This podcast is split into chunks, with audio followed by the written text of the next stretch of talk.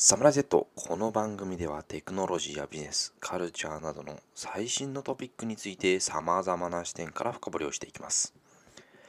今回から周平の大学院進学に伴い、ボストンと東京をつなげてお届けしていきます。32回目となる今回は、周平が体験した各国のコロナ対策や引っ越しにあたって気がついたことなどについて共有していきます。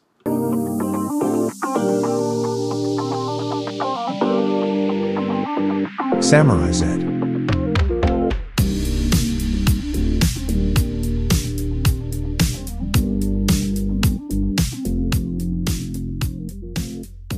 はい、えー少し時間が経ってしまいましたけれども、今回第32回、えー、コーホストのですね、周平さんはなんとボストンから、あの、今回からあの参加する形となりました。はい。これからこういう形で、あの、僕は大学院でこっちに来たので、これからに東京とボストン、この 2, 2拠点で、 Zoom を、え ー日本語が出てこない。 Zoom をなんなんで、Zoom 駆使しながら Zoomを使って、 Zoom を駆使しながら、うん国際的なポッドキャストをやっていきます。もしかしたらこれから、やべ、日本語が出てこないという場面が 多数散見されるかもしれませんけれども、これまで以上に、ルー大柴になっていく。その辺は、後々、後々見ていきましょう。というわけで、今回は、えーボストンライフという部分と、あの、それまでの旅についてですね、ちょっと語っていただこうかなというふうに思ってます。この2週間ぐらい東京で引っ越しの準備をしてから、で、実際に飛んで、で、サンフランシスコ、えっと、フロリダのオーランドで、今、ボストンに来て、で、まあ、2週間ぐらいちょっと旅みたいな感じだったんだけど、そこで思ったことがあるから、うんまあ、夏休みの振り返りみたいな感じで、実際に2週間、あの、ポッドキャストも夏休みがあったから、3週間か。うん、2週間かな。2週間ぐらいだかな。2週間ぐらい、そう、ポッドキャストの夏休みの振り返りみたいな感じで、うん宿題発表みたいなうん 自由研究の発表をお願いします。そうね。なんか8月の中旬に、えっと、東京を出発して、なんか自分の持ってるものを東京に、えっと、3年半以上、アメリカの大学を卒業してからいて、暮らしてたから、すごい自分のものが思ったより多くて、で、うメルカリとか使って売れるものをさばいてたんだけど、物がやたら多くて、うん。すごい大変だったなっていうのが最初の印象で、うん、どういう系のものが多かっあ本がまずすごい多かったのと、たうん。で、あとやっぱりワークフロムホームをしてたから、その机周り、デスク周りがすごい進化してて、ああ、捨てるにはもったいないけど、でも置いといても仕方がないみたいな、そういうやつの処分が結構大変で、ええ。うん。でメルカリをなんとかこう使って売れるものは売ったけど、どうしても残っちゃったやつは実家に置いてきたんだけど、例えば、例えばど、どんなものがあったの？デスク周りで。デスク周りは全部売った。机もスタンディングデスクだったんだけど、うん。机も売ったし、椅子も売ったし、えっと、あとなんモニターも売ったし、うんうん。うん、ベッドも売ったし、えっと、冷蔵庫も、電子レンジも、すごい一通り売売っ払ってきた感じで、うん。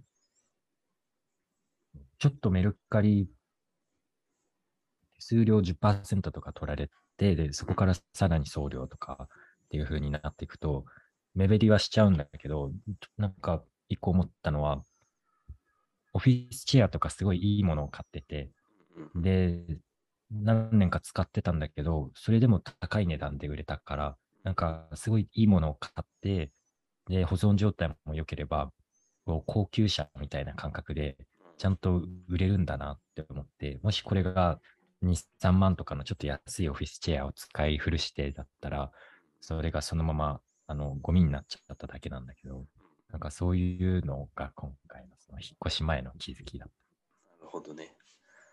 た。うん。メルカリは、Z 世代はメルカリ大好きらしいので、あ、そうなんだそ。の中古をやっぱり使うとか、なんかどっかで最近ちょろっと見た気がする。あー確かメルカリネイティブ多いかもしれないね、Z 世代。うん。これ自分一人だけで言ってるんだけど、なんかすごいどうでもいい、利益の出ないような、例えばちっちゃな本とかでも、うんコツコツちょっとずつ売っとくと、うんそのレビューの数字が増えてって、うんでそういう高いものを売るときでも、もしは完全に新しいレビューがすついてないユーザーから買うのと、うん。ちゃんとレビューがついててほしいつつの人から買うのだったら安心感とかが違うかなと思って、うん。なんかそういうので結構古くからメルカリのアアカウントを持ってってちょちょこちょこ取引してたのが、今回こう売るっていう風になった時に結構スムーズにさばけたかなっていうのがあって、なんかメルカリ経験値をこう貯めておく意味みたいなのがあるかなって、一人だけ言ってる。これ、あの、ミニマリスト、僕たちにもう物は必要ないっていう本を書いた佐々木文夫さんがどっかで言ってた話なんだけど、うん。そのメルカリで売る売れるっていうことを前提に物を購入すると、それはもう物の購入ではなくて体験の購入になるっていう話。あだからさっきのオフィスチェアも、オフィスチェアを買ってるんだよではなくて、あ。うん。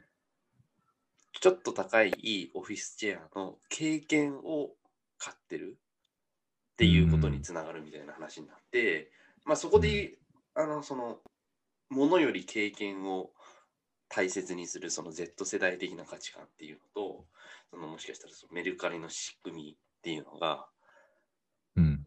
すごい親和性がいいのかなって。うん。確かに。経験。うん、経験、これも経験って言えるかわかんないけど、メルカリを僕結構図書館代わりに使ってたことがあって、で読みたい本、特に新刊とかだと図書館行ってもないから、あの、メルカリで普通に買っちゃって、で、うん家に届くし、読み終わったら、まあ半額ぐらいにしかならないけど、利益としては。そのまま2、3週間とかで読んですぐ売れば、ほぼ同じ値段で売れて、手元に残るの半額ぐらいなうんうん感じで、なんか本とかだと本当に3、400円とか、高くても1000円ぐらいでこう、新品をすぐ読んで、みたいな感じで、こう、さばいてたっていう時があって、それは確かに言われてみると、経験を買うとか、なんとなくこう、レンタルとか、ね。うん。レンタルだと、こう、気にして、自分のものじゃないから、結構大切にこう気をかけて、いつまでに読まなきゃとかっていうのもあるけど、うん。それを気にせずにいいっていう経験とも言えるのかなって、今なんとなく思う。確かに。もし気に入ったら取っておけるし、うん思えば売れるし、みたいな、そういったうん自由な部分も残しつつ。うん。そう。なんかメルカリについての話になっちゃったけど、うん。それが引っ越し前に思ったことで、うんうん。で、えっと、そう、それで東京で最初サンフランシスコに行くんだけど、うんインチョン経由で初めて行ったのね。シアナ航空で。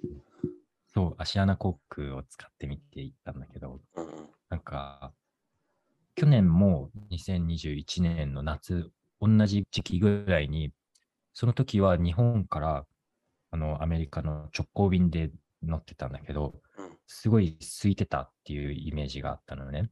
うん。で今年も日本からインチョンまでの便はすごいガラガラに空いてて、はいはいはい。で、一方で、インチョンからサンフランシスコの便はもうフルブッキングだったの。うん。だから、なんかその日本だけまだ出国入国制限が残っていてっていう影響なのかなって思って、うんうんうん。で一方でインチョンはもうまあ、入国にもまだ PCR とか必要だけど、うんなんか、この対象、この日は何なのかなっていうのを思ったっていうのが。まあ今ちょっと変わりつつあるけどね。9月うんの頭ぐらいから、あの PCR いりませんよみたいな話だけど、に変わるらしい、日本も。うんピザはどうなのかな？ビザもね、多少あの緩和していくっていう話にはなっうん。てはいるみたい。だけどまあ多分あの検討されてるので、な今検討加速中の段階なのでちょっとわかりませんけれども。っ うん。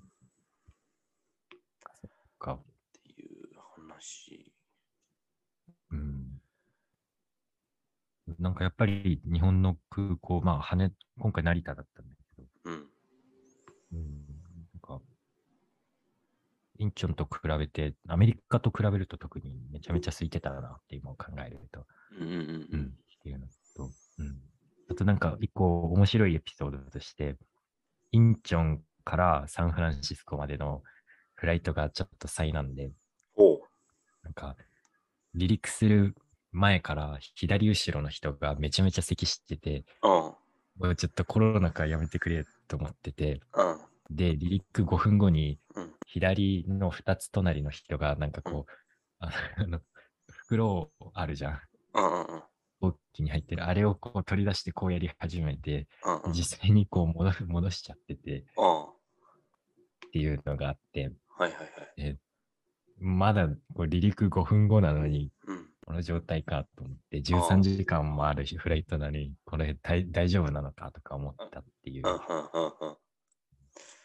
なんかどっか、どっかの講演会、浜口さんのなんか、あの浜口秀さんのイベント行った時に、あの人、まあ、あの飛行機とのパイロットと、うん。あの、また会ったねみたいな、そそれぐらい飛んでる人なので、その飛行機のありとあらゆる事件というのには遭遇してるらしいんだけど、おちょーうどそのイベント行った前日、なんか直前に日本帰ってきたんだけど、うん。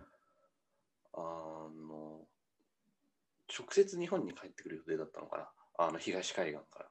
なんだけれども、その便の中で、あの吐く吐く人が現れてみたいな。うんで、エコノミーに乗ったんだけど、そのビジネスクラスまで行って吐き始めてみたいな。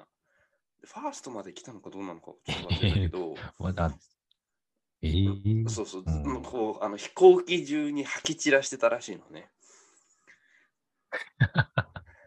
で、で、あのまあまあ、体調悪かったのかもしれないんだけど、あの飛行機会社的なあの規定によると、それはもうバイオテロの可能性があるっていう、あの基準に引っかかって、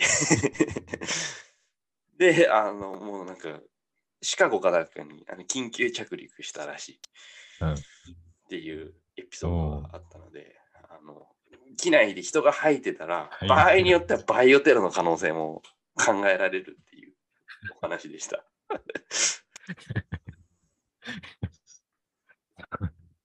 その人はなんでわざわざファーストまでこう歩いてたんだろうね。わからんけど、エコノミーで止めとけばよかったんだけど、多分。ビジネス行って吐いたから、バイオテロ認定されちゃったね。え 面白い。で、そのバイオテロでやばいというので、あうん。のシカゴに着陸したらしいんだけど、うん。もうあのパイロットもうん。早く着陸したいから、うん。その降下スピードが尋常じゃないんだって。こうん降下スピードでそのパイロットの焦り具合がわかるみたいなこと言。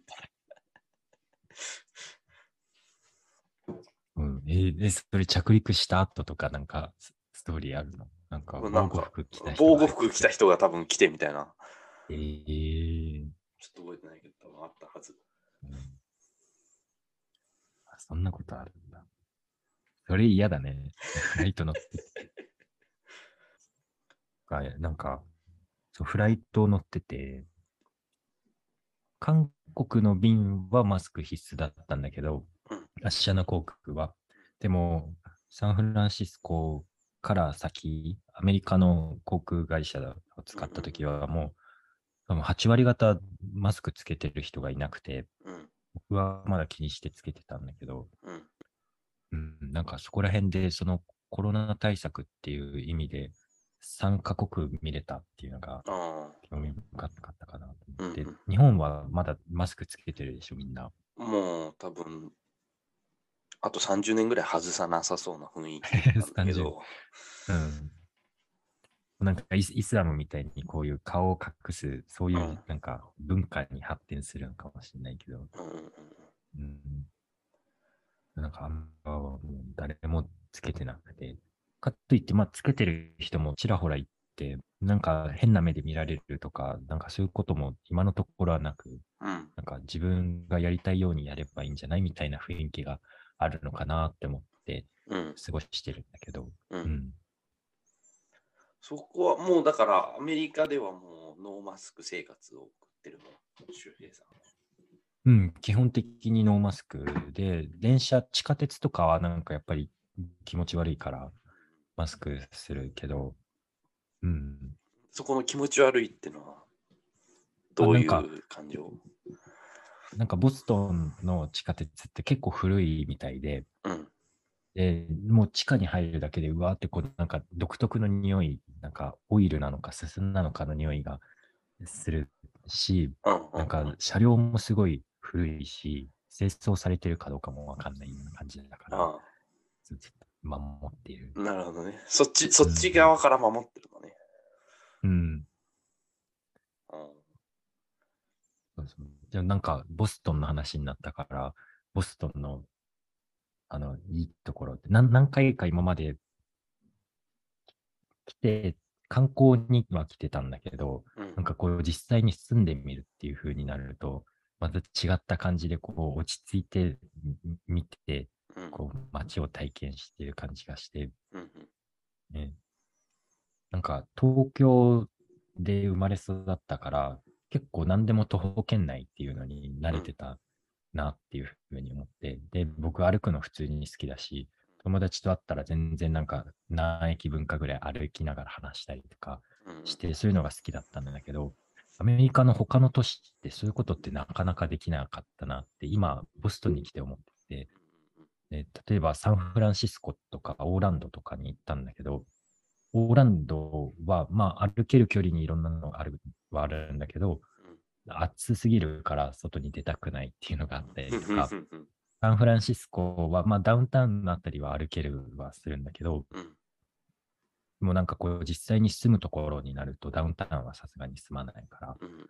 そうなると車が必要になってとか、まあ、それはなんか他に行ったことある LA とかシカゴとかでもそんな感じかなって思うんだけど、なんかボストンはすごい結構こじんまりとしつつ住宅地も、まあ今寮の場所が結構便利なところにあるっていうのもあるのかもしれないけど、なんか歩いてダウンタウンまで行けて、うん。あるいは美術館まで40分ぐらいなんだけど、歩いてて、で、普通に安心して怖いって思うことがほぼなく歩いて回れるっていうのと、があって、なんか東京に住んだことがある人は、ボストンってすごい馴染みやすいのかなって思ったり、うんうんうんうん。した。ゆうすけはなんかこう旅をするときとか、なんかそのいろんなところに行ったときに歩くとかってして、なんか街をこう探検するっていう風にうんなったときに、どういう風に巡ってる？そうね、基本歩きか走ったりああ、走ったり。うん。うんが多い。多いね。うん。なんかメキシコい行ってたじゃん。うんうんうん。メキシコもなんか普通に歩いたり走ったりして、安全なの？全然、全然、あの、昼間は安全にう。ん。まあ、多少夜、あの、危ない場所、危ない時間帯ってのはあると思うんだけど、うん。でもそれ以外は別に何の問題もなくそうなんだ。うん。歩けてたかなう。ん。うん。っていうこともメキシコ人も言ってた。うん。あ危ないの？いやいや、あの、ある場所、ある時間帯は危ないけど、それ以外は別に問題ないよっていううん。話で。これ、ポッドキャストで言ったことあるから、なんか、僕、シカゴで一回怖い思いをしたことがあって、うん。多分聞いて。話したことあるかなあ、聞いたことない。うんなんか、まだアメリカに行って1年目とかだったと思うんだけど、うん何も知らなくて、英語もよく話せないけど、うん。えっと、シカゴに来ていって、春休みかなんかだったかな。で、なんか、その Airbnb を取ったのね、ホテルがちょっと高くて学生だったから。で、その Airbnb がサウスシカゴにあって、うん。で、後で見るとサウスシカゴってちょっとなんか危ないよみたいなことが書いてあったりするんだけど、当時知らなくて、で、友達とシカゴのダウンタウンで夕方とか夜ご飯食べて、で、Airbnb に帰ってきたのが10時ぐらいだったのね、夜。うん。で、えっと、バス降りて、こう明るい道から Airbnb はなんか2ブロックぐらいこう入ったところにあったんだけど、で住宅地に入った途端にこうパッて暗くなって、うん。で、あ嫌だなと思ってちょっと早歩きで歩いてたら、なんかこう左後ろからうんあの車が2台ガーってこう来て、住宅地だからうん。車の通りも人通りも全くないんだけど、ガーって後ろから来て、で、あ、車が来た、何かなと思ったら、こう、僕のスピードに合わせて、うん。こう、スピードダウンして、ずーっとこう、僕をフォローしてきたのね。で、こう左後ろ見て、なんかこう、視線を感じるわけ。はいはいはいはいはい。で、わやばい、怖いと思って、うん。なんか、拉致されるんじゃないかとか思って。で、こう、ちょっと早めに歩いたんだけど、それでもまだついてくるから、うんで、角を曲がったところでめちゃめちゃダッシュして、うん。で、で、もう、はぁはぁ言いながら Airbnb に帰り着いたっていう時があって、うん。うん。で、でなんか Airbnb 着いてホストの人にこういうことがあって、めちゃめちゃ怖かったんだけど、ここ安全なの？っていうのを聞いたら、うん。ここは安全だよって言ってて、うん。でもなんか知らない人が歩いてたら、なんか自衛団みたいなのがいるから、あなんかああ。なたが、あの、んよそ者じゃないかとか、変な人じゃないかをチェックしてたんだと思うみたいなこと言ってて、うん。え、怖ーと思って、うんで万が一なんかこう危険だってこう思われてたらうん。何をされてたんだろうとか、うん。なんかただ知らないところで暗闇歩いてて後ろから車で2台分だから多分8人ぐらいいたかもしれないんだけど、それがこう追いついてくるっていう恐怖っていうのをを経験したことがあって、で、その、で、その続きっていうかオチがあって、次の日に明るくなって、その駅っていうかバス停のところまで行ったら、こう、全員がこう、あんまりこういう話よくないかもしれないけど、黒人しかいなくて、うん。あなんかそういう地域だったんだって、次の日になって、うん。初めてわかるっていうふうにうん。うん。うん。で、それは怖いね。うん。めちゃめちゃ怖かった。でそれ以来、あの、Airbnb とか、なんか住むところとか決めるときは、必ずこうネットで、なんかこう安全じゃないかみたいなのをこううん調べるサイトがいくつかあるから、それ見。て、こう、気にするようにしていて、うん。うん。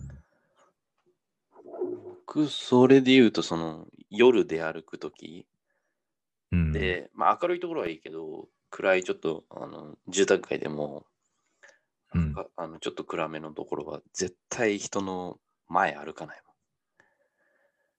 人の、おおなるほど。あの後ろからいたら、ちょっと止まっうんて先行かせるとか。僕、なんか、なんか習慣なのかな？な。なぜそういう習慣ができたのかわかんないけど、うん常にそのリスクはあるっていう意識で生きてるから、東京でもそれやる。ああ、そうなんだ。うん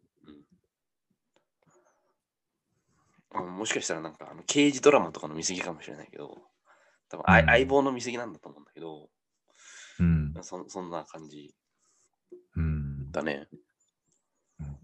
その警戒感は必要だよね。僕うんなんか日本にいて、多分ちょっと言い過ぎたせいで、なんかまたそういう感覚がなくなってるなっていうのが思ってうん。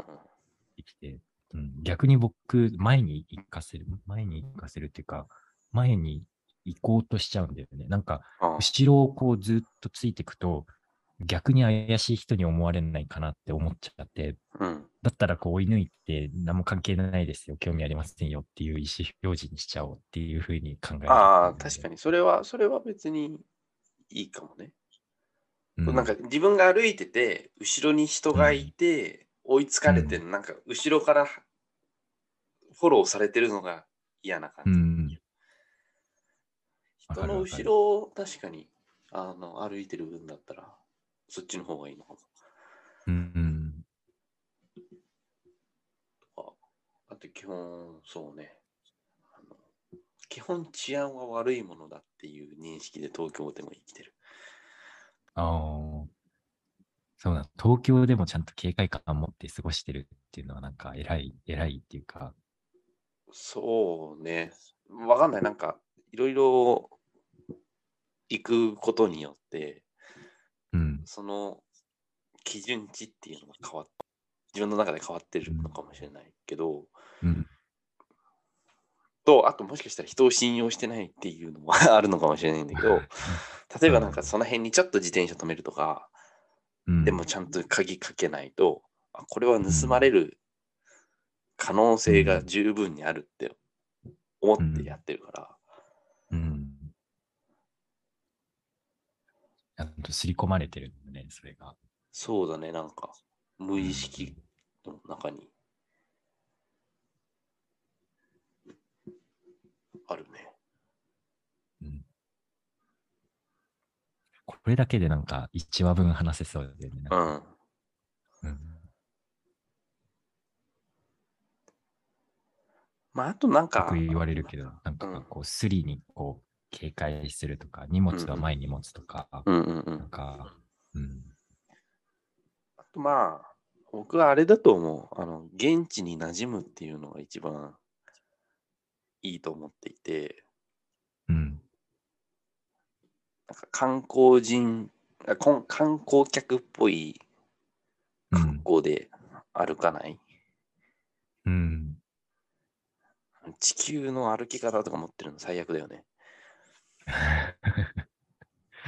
まあ、向こうの人は日本語を読めないだろうけどね。うん。うんでもさ、その、まあ、知ってる人はさうん。それはそうだって知ってるし、うん。あとまあ、一番あれかな、その、物物を持たずに手ぶらで B さんで歩くのが多分うん、一番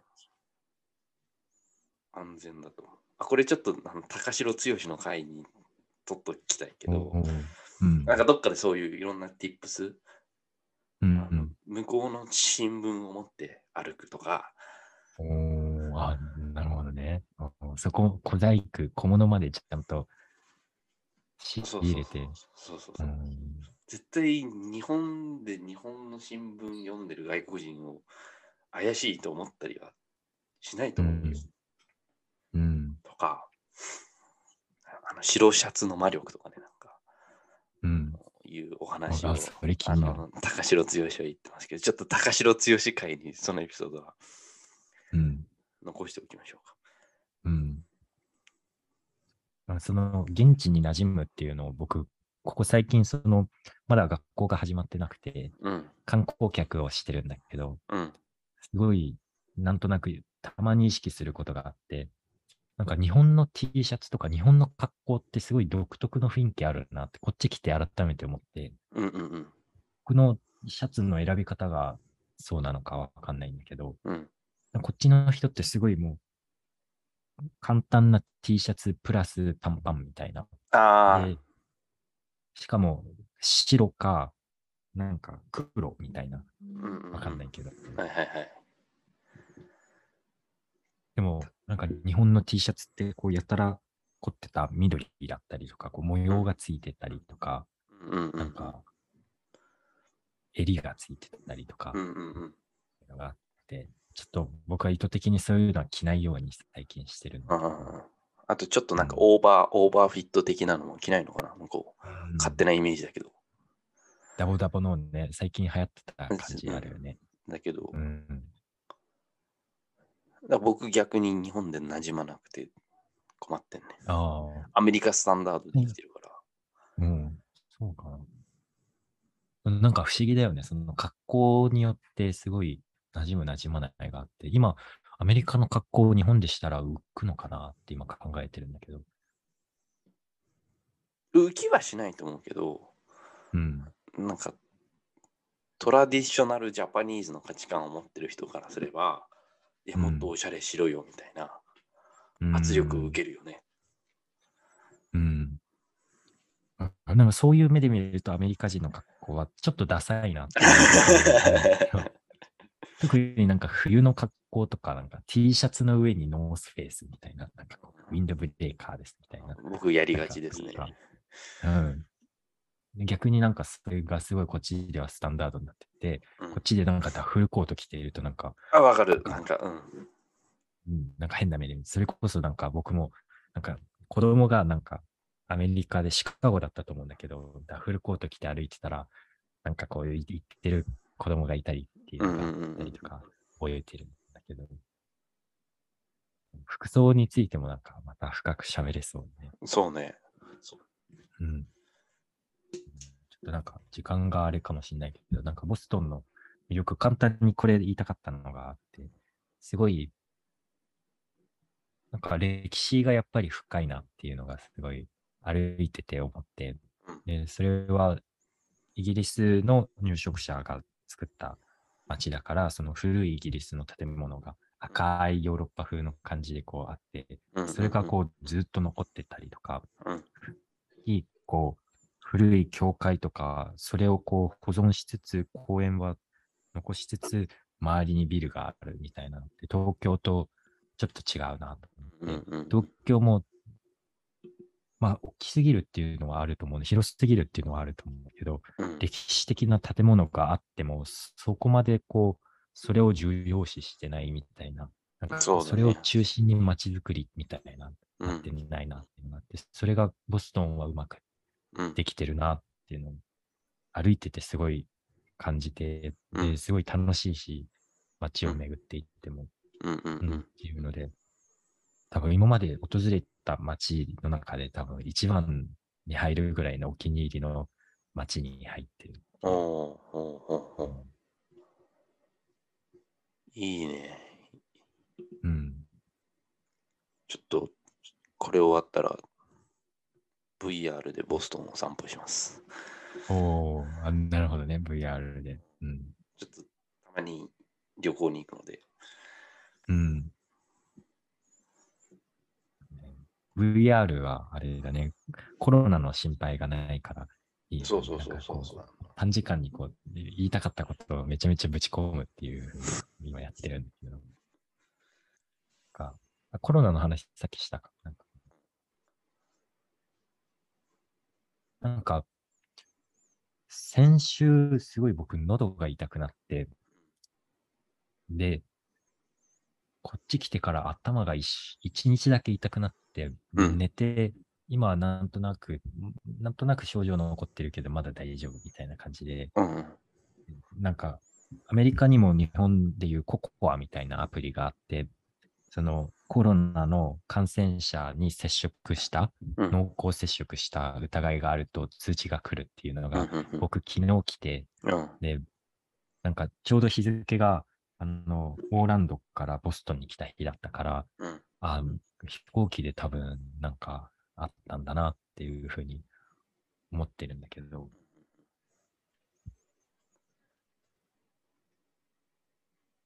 なんかコロナの話、話し出したけど、僕ちょっと落としどころがわかんなくなって。あじゃあ、それだけうね。あの、僕、コロナの心配がないようなく、うん。あの何も問題なくボストンを観光できるように、あのぜひあのうん360度カメラを買って、あのうん散歩の風景を撮っていただき、YouTube にアップすれば僕は同じ追体験ができるっていうことが可能なので、ぜひぜひ。需要あるかな？ユうスケの需要は。僕の需要は非常に高いよ。うーん。あ、あ、それ面白そうだね。僕なんか歩くときって結構観光地、観光地したところも行くけど、うん。なんかスーパーマーケットに行くまでのこうなんかすごいローカルな道とか。通るのが好きだったりするから、なんかそういうのをあげると面白い。ぜひぜうん。ということで、なんか、めちゃめちゃ夏休み明けのこの、会えないトーク。でしたっけ？いや、そんなことなないですけど、はい、楽しんでもらえたら幸いでございます。はい。はい、ではまた次回お会いしましょう。